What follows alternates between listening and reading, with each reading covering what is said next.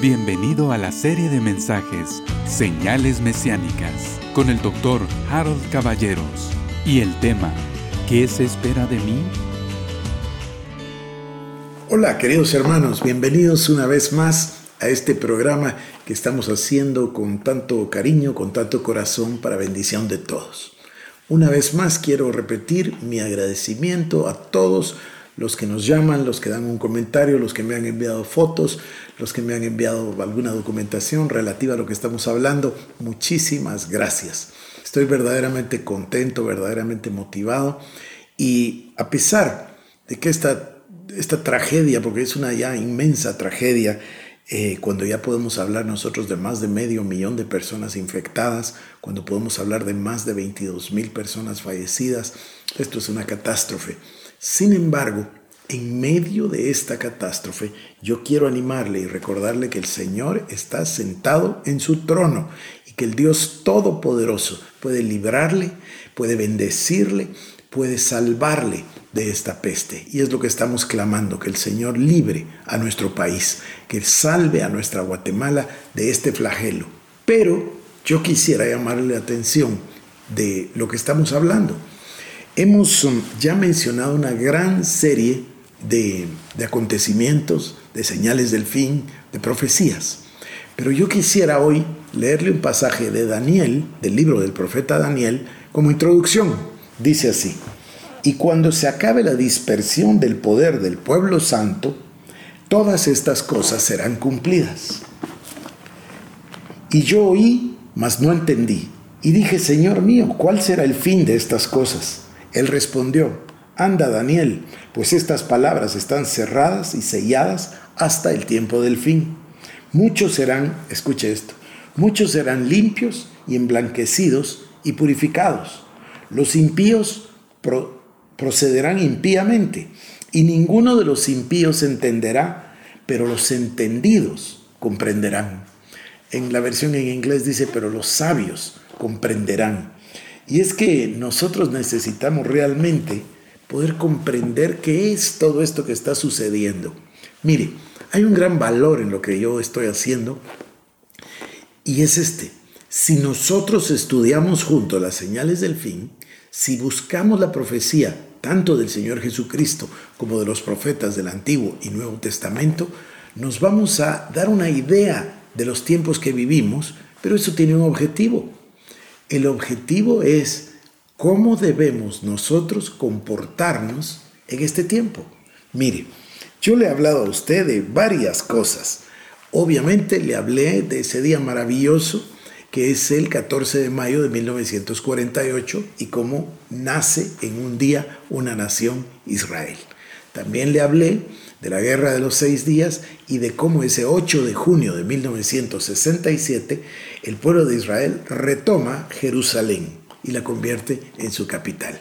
Una cosa maravillosa. Bueno, pero además yo le mencioné a usted, por ejemplo, que el profeta Sofonías había profetizado la restauración del lenguaje hebreo, un hecho que ya se dio.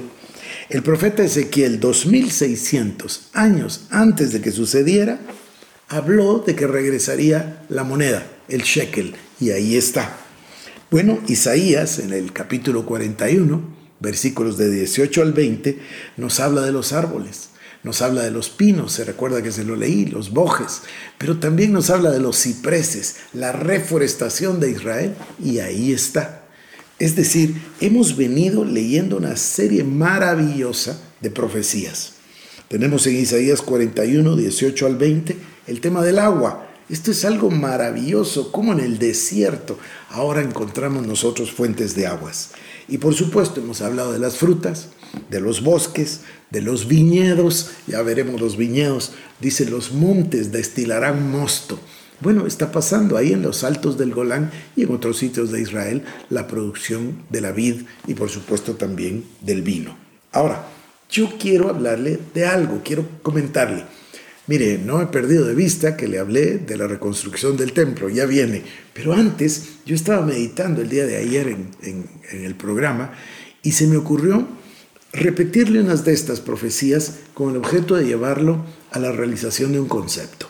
El concepto es, cada una de estas profecías, cada una de estas señales proféticas, tiene que cumplirse, tiene un, cumplimiento particular y cada una va construyendo sobre la otra. Entonces, usted se va a dar cuenta de cómo se van precipitando los acontecimientos por la ley que hablamos de la aceleración. Cuando dice el Señor, este es principio de dolores, en otra versión dice, este es principio de dolores de parto. Entonces entendemos el tema de las contracciones, entendemos el tema de la aceleración, estas cosas van a irse precipitando. Yo le hablaba, por ejemplo, de los terremotos, pero no son solo los terremotos, es el conocimiento, es el tema de las hambrunas, ahora la peste. Todas estas cosas van a ir creciendo en intensidad, pero sobre todo en celeridad. Es decir, van a precipitarse. Vamos a verlo cada vez más. Entonces, si todas estas profecías han tenido lugar y las que vienen van a construir una sobre la otra, nosotros vamos a poder entender el tiempo en que vivimos. Y de lo que se trata este estudio y de lo que en realidad se trata nuestra vida en este momento es de saber cómo reaccionar, qué es lo que debemos hacer, porque estamos dándonos cuenta de que ahora estamos ya en los tiempos del fin. Al comprender que Israel se constituyó, reconstituyó como nación hace 72 años ya, o 71 y fracción, ya dentro de unos días será, será 14 de mayo nuevamente, si nosotros entendemos eso, entendemos que estamos viviendo los tiempos del fin. Hoy vamos a leer las palabras de Cristo y nos vamos a dar cuenta que dice esta generación. Entonces, aquello que nosotros veníamos viendo hace 20, 30, 40 años cuando estudiábamos el rapto, cuando estudiábamos la tribulación, cuando veíamos el apocalipsis, estas cosas están ahora ya enfrente de nosotros. Mi pregunta, mi contribución en realidad es una pregunta. La pregunta es, ¿cómo vamos a reaccionar? O, si le parece, ¿cómo debemos reaccionar entonces ante todo lo que está sucediendo? ¿Qué debemos hacer nosotros a la luz del tiempo en el cual vivimos? Esa es la pregunta, es una pregunta verdaderamente importante, porque nosotros necesitamos contestar con nuestra actitud. ¿Qué va a hacer la iglesia ante esta urgencia escatológica? ¿Cómo va a reaccionar la iglesia? La iglesia somos nosotros, por supuesto. ¿Cómo va a reaccionar usted? La necesidad que tenemos de reconocer la hora en que vivimos. Y por supuesto, en este momento crítico, no puedo resaltar más la urgencia de preparar a la novia. Esa es la respuesta. La respuesta, ¿cómo debo comportarme? ¿Qué debo hacer? Es, debo comprender que la novia necesita prepararse, ataviada para las bodas. Entonces, la iglesia necesita realmente responder. Mire, hay otra señal difícil que le voy a mencionar acá y que le quiero leer. Hay una señal que se refiere a la apostasía de la iglesia. La iglesia el día de hoy no está en el mejor estado. En realidad, eh, ha estado peor, supongo, pero, pero estamos en un pésimo estado. Mire, la iglesia ha perdido reconocimiento, la iglesia ha perdido respeto. Muchos de los teleevangelistas nos condujeron en realidad a un show, a un entretenimiento y a veces también a algo, algo indeseable, voy a decir, para, para ponerlo con la mejor palabra que, que se me ocurre. Pero nos condujeron a convertirnos en en algo igual que el mundo, un entretenimiento igual, algo a veces que rayaba incluso en lo ridículo. Y condujeron a la iglesia, mire, yo comparo esto de esta manera. En la política hubo un presidente estadounidense que reconoció que él fue el primer presidente que gobernó por las encuestas. Entonces ellos tenían encuestas todo el tiempo y él iba haciendo todo lo que la gente quería que hiciera. De hecho, este fue el presidente que lo reconoció por primera vez, después tuvimos uno que incluso lo, lo, lo, agrandó y todavía sigue siendo inmensamente popular el día de hoy. Por eso, porque hacía lo que la gente quería. Bueno, eso es lo que ha sucedido en una gran medida con la iglesia. A veces las, las necesidades autoimpuestas por el ejercicio de un espectáculo eh, hablando básicamente de la televisión, hace que las personas se tengan que superar a sí mismas y entonces exageran más y más y más. Y usted mira la exageración en todo, comienza con el vestido, el peinado, eh, las exageraciones, los escenarios. Bueno, si usted quiere un show, entonces vaya a ver a Shakira mejor me parece que es más honesto decir esto es lo que yo quiero, un espectáculo. Me gusta un grupo de música, me gusta un cantante, bueno, entonces está bien. Pero que la iglesia se esté tratando de parecer a eso, realmente no me parece positivo. Ahora, no hemos llegado todavía a esa apostasía, aunque estamos muy cerca. Mire lo que voy a leerle en 2 de Timoteo capítulo número 3 y voy a leer los primeros cinco versículos, porque esto tiene que suceder. Dice así, también debes saber esto que en los postreros días vendrán tiempos peligrosos. Estoy leyéndole segunda carta a Timoteo, capítulo 3. Dice así, también debes saber esto, que en los postreros días vendrán tiempos peligrosos, porque habrá hombres amadores de sí mismos, avaros, vanagloriosos, soberbios, blasfemos, desobedientes a los padres, ingratos, impíos, sin afecto natural, implacables, calumniadores, intemperantes, crueles, aborrecedores de lo bueno, traidores, impetuosos, infatuados, amadores de los deleites más que de Dios, que tendrán apariencia de piedad, pero negarán la eficacia de ella.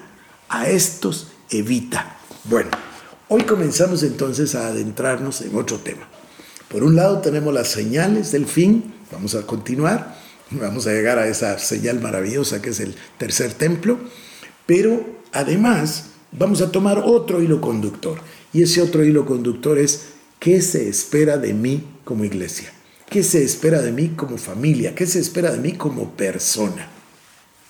David, mi hijo y yo estábamos conversando hace dos, tres noches acerca de esto y pensamos que vamos a hacer dentro de unos días unos programas juntos, porque él me decía, papá, ¿no sería excelente el enfatizar que somos reyes y sacerdotes, que cada uno de nosotros somos ministros competentes de un nuevo pacto y que tenemos necesidad ahora, sobre todo ahora, de hacernos cargo del sacerdocio de nuestra propia casa.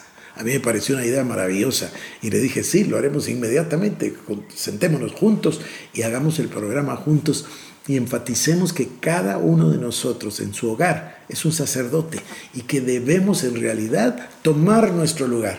A lo mejor no lo habíamos hecho antes.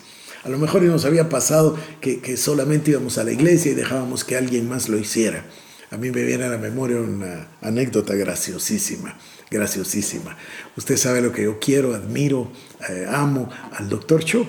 Y una vez estábamos en Corea y contó esta historia. Eh, a él le gusta reírse también, a quien no, ¿no? Y, entonces nos contó esta historia. Dijo que había él decidido ir a visitar a unas células y entonces em, le anunciaban a la familia que iba a llegar el doctor Cho. Por supuesto, todos se preparaban. Y él insistía muchísimo que, que después de la palabra y después de la oración solo hubiera un té o una pequeña galleta que la gente no gastara, que la gente no se, se pusiera a hacer grandes cosas solo porque iba a llegar él a verlos.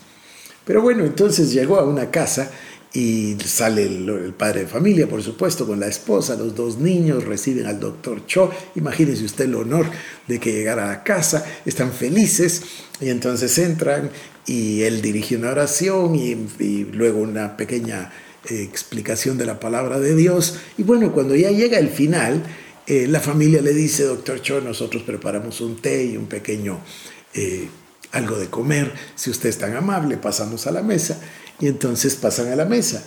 Y cuando se ponen en la mesa, el padre de familia dice, vamos a orar, cierra los ojos y comienza a orar. Y un niño le dice al otro, mira, mi papá está orando por primera vez en la vida. Imagine usted el bochorno y la risa del doctor Cho que dice que la disimuló lo mejor que pudo. Pero a lo mejor nos pasa eso, en realidad. A lo mejor eh, somos el papá o el padre de familia, pero no hemos tomado el lugar del sacerdocio. Bueno, entonces, ahora tenemos dos hilos conductores. Uno que va por las señales del fin y el otro que apunta por qué debemos hacer, qué debe ser nuestro comportamiento, qué se espera de nosotros. Entonces, Este tema de la apostasía de la iglesia es un tema verdaderamente serio, pero lo dice con toda claridad. También debes saber esto, que en los postreros días vendrán tiempos peligrosos, porque habrá hombres amadores de sí mismos, avaros, vanagloriosos, soberbios, blasfemos, desobedientes a los padres, ingratos, impíos, sin afecto natural, implacables, calumniadores, intemperantes, crueles, aborrecedores de lo bueno, traidores, impetuosos, infatuados, amadores de los deleites más que de Dios, que tendrán apariencia de piedad, pero negarán la eficacia de ella. Y mire cómo termina. A estos evita. Es decir, evitarlos. Aquí hay un tema que a mí me, me tiene muy impresionado y que un día de estos quiero compartir. El Señor explica, eh, a través del apóstol Pablo, cuando escribe a los Corintios, explica que Él no está en contra de todos los que son malos o los que son adúlteros o fornicarios, etc. No dice, el problema no es con ellos, porque dice la palabra, si, si te tuvieras que salir, te tendrías que salir del mundo entero. No, el problema es con los que llamándose creyentes son todas estas cosas. Ahí es donde está el problema, porque hay un engaño, hay una falsedad, hay una, una doble moral. Pero bueno, voy a regresar a mi tema, porque mi tema es realmente importante. Mire, quiero volver a la puerta. La puerta de todas estas señales se dio el 14 de mayo del año 48 con el restablecimiento de Israel. A partir de ahí vienen todas las señales. Mire, hay algunos que piensan que ya se cumplieron 100 señales desde ese día en 1948. Algunos piensan que más de 100. Yo apenas estoy señalándole las primeras. Vamos a seguir avanzando porque cada una de las profecías de la palabra se ha cumplido. Quiero recordarle un poquito también acerca de lo que vimos del espíritu de Satanás y el antisemitismo. El diablo siempre ha querido destruir a Israel. Su deseo ha sido eliminarlo completamente. Y yo añado, incluso a la iglesia. Las muestras con Israel son muy evidentes. Sin embargo, también es muy evidente la persecución a la iglesia cristiana en muchos países y en muchas épocas de la historia. Regresemos a Israel. Ya hablamos nosotros del libro de Esther y hablamos de Amán que quería destruir a todo, a todos los judíos. ¿Recuerda usted? Bueno, hablamos también de Hitler. Sin embargo, no le mencioné una cosa que le quiero recordar. En el año 70, Roma persigue a los judíos. ¿Sabe usted que hubo, se calcula que murieron 1.1 millón de judíos? perseguidos por Roma, que comenzó la persecución en el año 70 y la llevó hasta el año 135. Piense usted, del año 70 al 135 hay, ¿cuántos? 40 más 35, 75 años de persecución, hasta que en el año 135 los esparció por toda la tierra, justo como había sido profetizado por Zacarías, que saldrían dispersos por toda la tierra, pero que después de todos los confines de la tierra, Dios los haría volver. Entonces, en la restitución, el restablecimiento de la nación es la gran señal. Después nosotros ya hablamos de Israel y Judá unificado, dos reinos y no uno. Se recuerda que fuimos a Ezequiel capítulo 37, versículo 22 Hablamos de una agricultura extraordinaria en Isaías 27.6. Hablamos también de la fuerza de defensa israelí profetizada por Zacarías en el capítulo 12, de versículo 6 al versículo 8. Y hablamos de Jerusalén como el centro del conflicto mundial, también profetizado por Zacarías en el mismo capítulo 12, del 2 al 5. Ahora nos toca a nosotros la reconstrucción del templo. Iremos ahí. Antes pasaremos por las palabras de Cristo. Pero déjeme regresar sobre mi punto importante. La pregunta de todo esto no es, ¡ala, qué maravilla! La Biblia es maravillosa, es divina y todo está pasando. No, la pregunta correcta es, como todo está pasando, ¿cómo debemos nosotros ahora actuar? ¿Cómo debemos nosotros responder? Yo tengo una respuesta en una sola palabra, santidad consagración. La santidad es consagrarnos a Dios. Es, es, una rendición total, es una consagración, es entregarle todo a Cristo. Quitar todas las cosas de en medio y poner en el centro solamente a Cristo. Sobre todo, hay que quitar el ego de en medio, hay que quitar el yo de en medio, hay que quitar todo lo mío y poner a Cristo en el centro. ¿Qué significa esto? Significa dedicarme al Señor Jesucristo con total plenitud. Hoy los millonarios se están dando cuenta de que el dinero no compra la felicidad, ni siquiera la salud. Los que confiaban en la fama y las riquezas se están dando cuenta que igual se muere uno que el otro. Aquí lo que cuenta es, como dice la palabra, hacer tesoros donde la polía y el orín no corrompe. Es decir, hacer tesoros en el Señor, en el cielo. ¿Por qué? Muy simple, lo dice, porque donde está tu tesoro está tu corazón. Entonces la pregunta el día de hoy es, ¿dónde está su tesoro? Querido hermano, querida hermana, ¿dónde está su corazón? ¿Dónde tiene usted puestas sus esperanzas? ¿Dónde tiene usted fijadas sus esperanzas de futuro? Y yo le invito a que recapacite una vez más y diga, todas estas señales me están diciendo que el fin está cerca. ¿Qué hago? Bueno, dedicarme al Señor Jesucristo de todo corazón y a la palabra de Dios. Si usted no ha hecho a Jesús el Señor de su corazón, este es el momento. Este es el momento de que usted se arrepienta de sus pecados, le entregue la vida a Cristo y entre con Él en un pacto de vivir para el Señor Jesús todos los días que el Señor nos dé sobre la tierra. Bueno, voy a ir ahora en el próximo programa al Evangelio según San Mateo, al capítulo número 24, va a ver usted, estas son las profecías de nuestro Señor Jesucristo. Por hoy, que Dios le bendiga.